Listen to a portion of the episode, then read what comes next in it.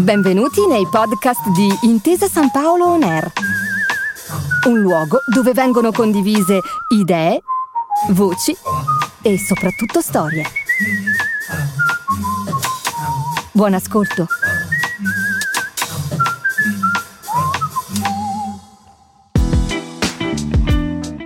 Benvenuti in Mentor del Futuro su Intesa San Paolo On Air. Sono Alberto Mattiello e con la mia voce vi accompagnerò nel mondo delle start-up.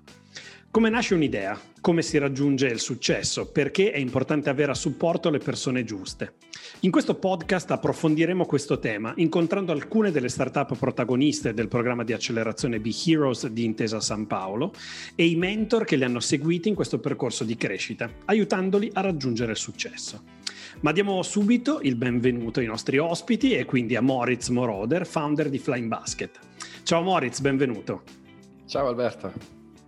E ovviamente diamo il benvenuto anche al suo mentor Luca Canepa, esperto di innovazione ed angel investor. Ciao Luca, benvenuto. Ciao Alberto, ciao Moritz. Allora, prima di dare eh, la parola ai nostri ospiti, volevo condividere un paio di riflessioni. Allora, ah, noi per secoli abbiamo sfruttato la forza degli animali per trasportare merci nelle regioni montuose. Questo è il, tema, è il tema da cui si inizia a ragionare oggi. Allora, in sostituzione di quello che una volta era l'unico mezzo di trasporto, oggi la maggior parte dei trasporti di questa tipologia avviene attraverso elicotteri. Ma vi siete mai chiesti qual è l'impatto ambientale causato da questi aeromobili? Allora, un elicottero, ad esempio, può generare più di 10 kg di CO2 per ogni singolo minuto di volo. E allora, se vi dicessi che un drone, oltre ad essere un mezzo più sostenibile, è anche probabilmente più sicuro, più silenzioso, più flessibile e sicuramente potrebbe comportare una grande diminuzione dei costi operativi? Allora, è proprio da queste considerazioni che nasce Flying Basket. Moritz, ci vuoi raccontare un po' di più di come è nata l'idea e anche ti chiederei un micro approfondimento su che cos'è un drone.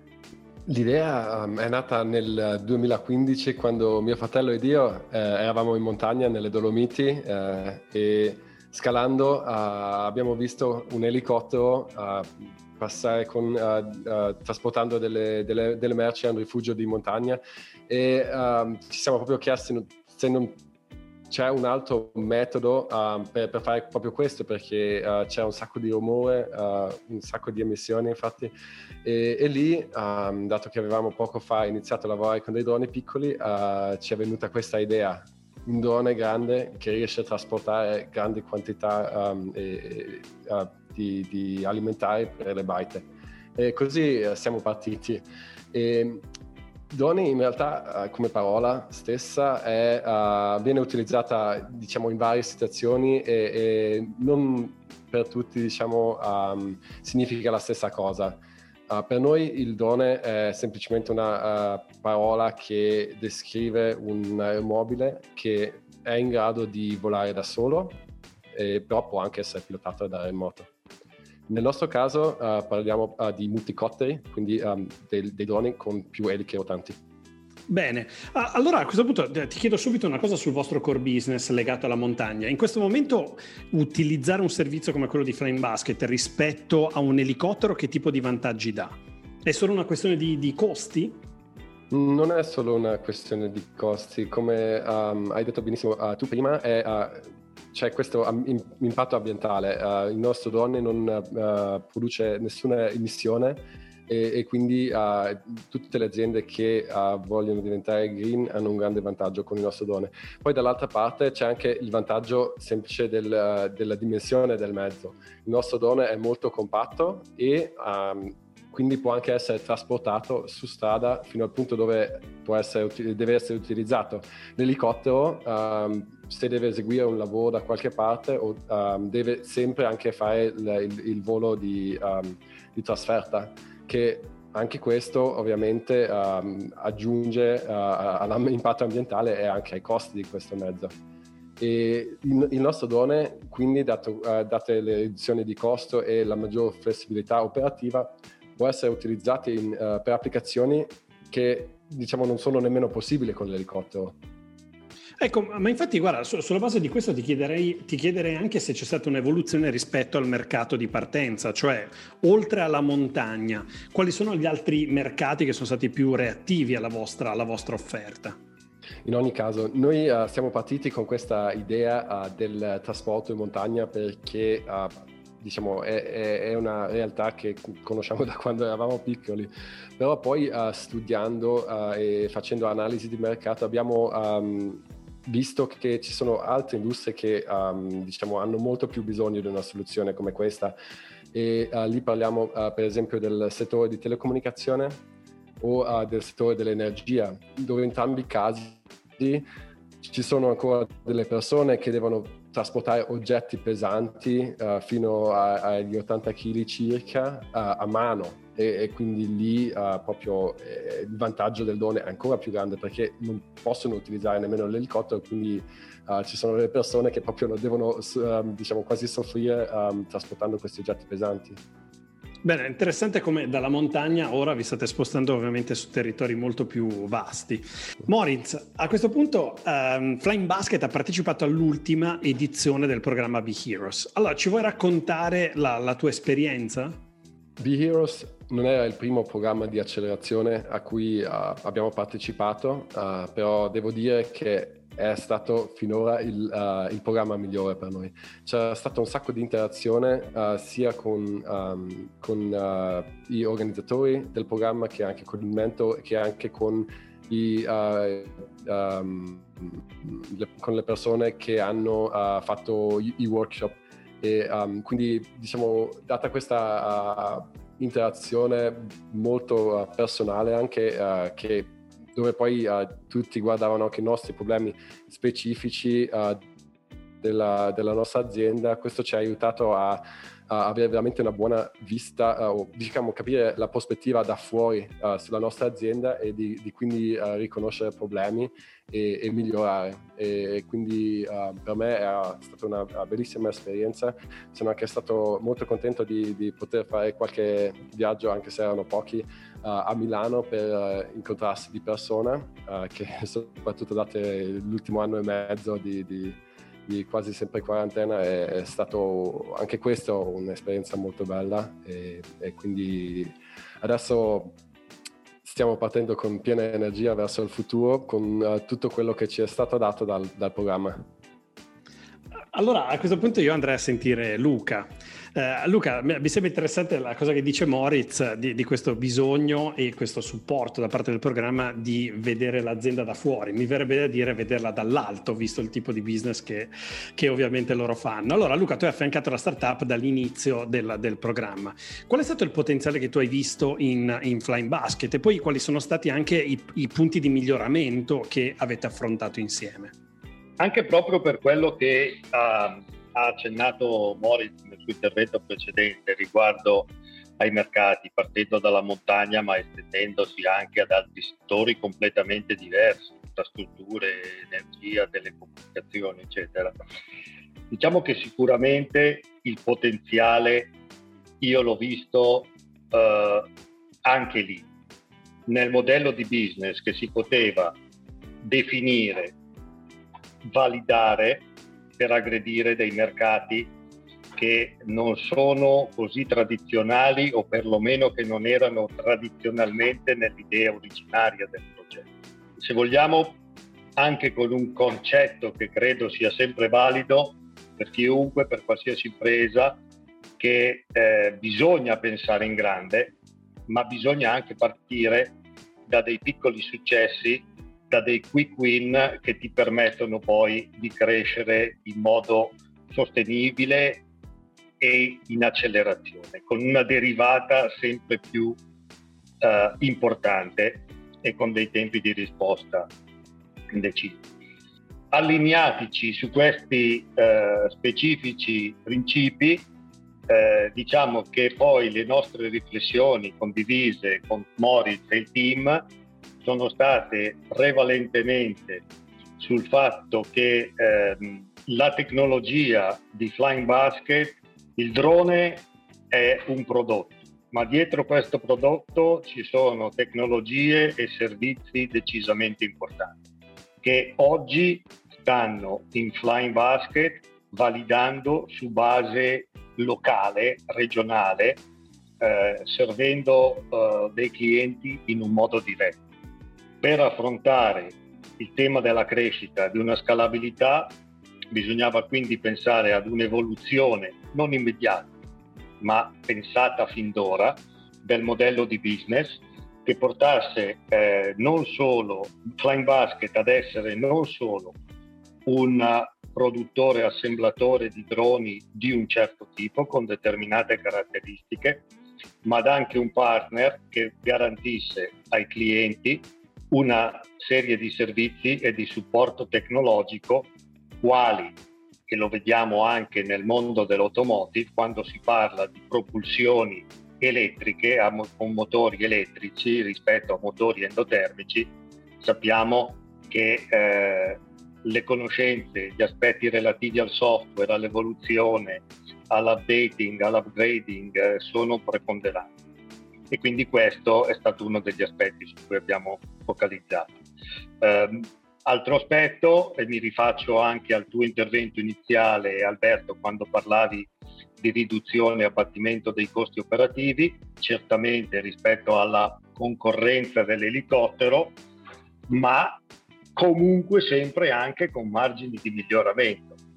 E quindi eh, valutare per eh, i droni flying basket che hanno la caratteristica di poter portare dei pesi importanti, anche la possibilità di fornire servizi ancillari, complementari, con la finalità appunto di aumentare il numero di ore di utilizzo con benefici per tutti i clienti e gli utilizzatori di Flying Basket, eh, perché eh, più ore di utilizzo significa un miglior ritorno sull'investimento. Mi viene da dire che da, da quello che ci hai raccontato che eh, avete affrontato proprio dei temi chiave e abbastanza tipici di questa fase di vita delle startup, il fatto di capire quali sono gli elementi di scalabilità del proprio business, capire come rivedere i modelli di business nel caso specifico, no, entrando anche nel mondo della, della, del servizio e soprattutto anche i termini di ottimizzazione, per cui questo ultimo tema legato ai costi operativi. Quindi tre temi mi viene da dire chiave nello sviluppo di un'impresa, indipendentemente da che cosa l'impresa effettivamente no, svolga nel, nel mercato. Io vorrei mantenere questa, chiamiamola drone view della, della, del lavoro e del rapporto che c'è stato tra startup e mentori. Vorrei chiedere una cosa ad entrambe, magari partendo da Moritz.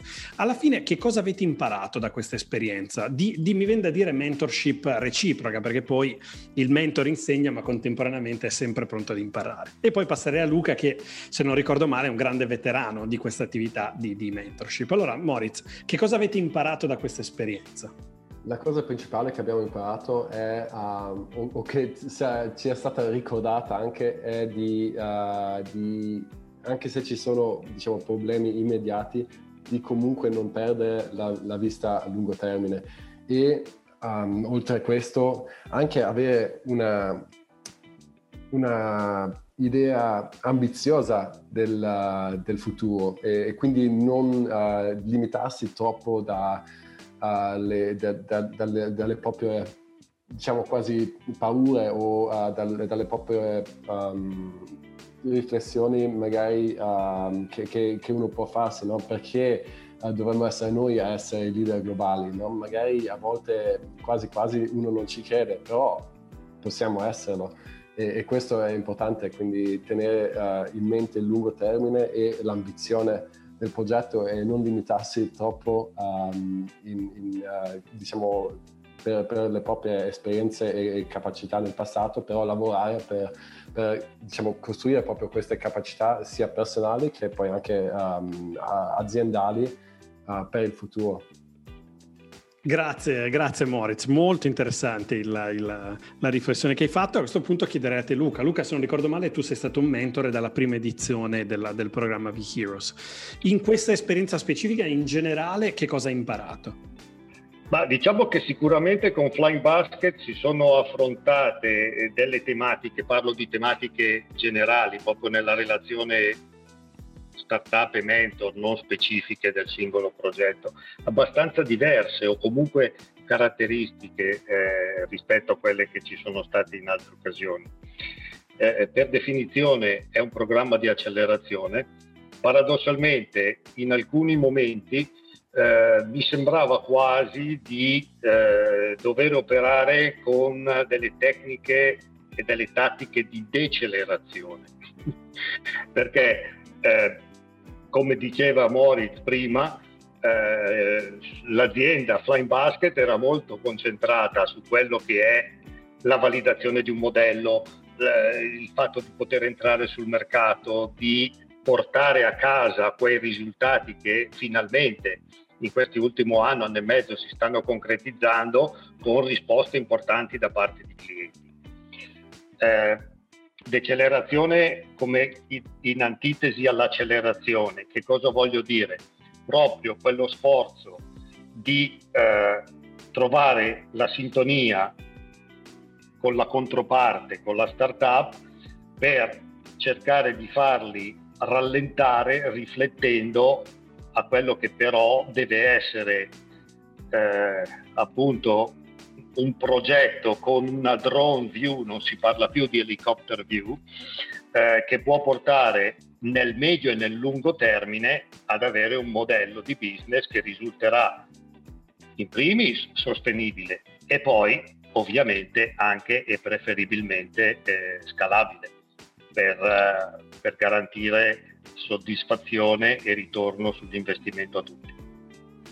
Allora, Moritz, prima di andare a chiudere, eh, io vorrei chiederti che cosa vedi nel futuro di Flying Basket, ma in questa logica ci sono un, un paio di curiosità eh, su, sul quale ti vorrei stimolare. In questo momento, soprattutto nell'ultimo anno, ci sono state molte realtà, anche grandi come Stellantis, che hanno cominciato a raccontare con un anno specifico, 2023, eh, come momento chiave di svolta in cui si comincerà veramente un trasporto tramite droni di persone. E dall'altra parte, insomma, da anni vediamo vediamo aziende come Amazon raccontarci come i droni possono essere inseriti all'interno del sistema logistico. Ad oggi però eh, questo il drone in generale attira sicuramente molta narrativa dal punto di vista di innovazione, ma di soluzioni concrete e pratiche sul mercato se ne vedono ancora poche come la vostra. Allora, la, la, la prima domanda che mi viene da dire è se nel vostro futuro immaginate anche il trasporto di persone, il trasporto merci o che tipo di problemi hanno questi, questi due mondi eh, e dall'altra parte in generale però ecco come vi state immaginando lo sviluppo della della vostra, della vostra startup? In queste due applicazioni, uh, da una parte il uh, trasporto commerciale di persone con droni e dall'altra parte il uh, trasporto um, di, di, di, piccoli pacchi um, al cliente finale come, come è l'idea di Amazon o forse anche di UPS, um, hanno delle problematiche in, com- in comune e queste problematiche proprio non permettono di um, avere un business per queste applicazioni già ora.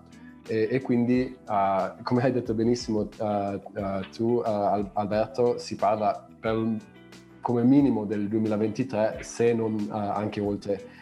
E sono problematiche dal punto di vista um, regolamentare semplicemente non ad oggi esistono, uh, de, de, de la, non esiste la legislazione che proprio permette a, a queste soluzioni ad esistere su larga scala, e però ne hanno bisogno di, di, di proprio, um, diciamo, soprattutto per esempio il trasporto di pacchi ha bisogno di una lar- larga um, scala uh, per uh, poter operare in, in, modo cost effective.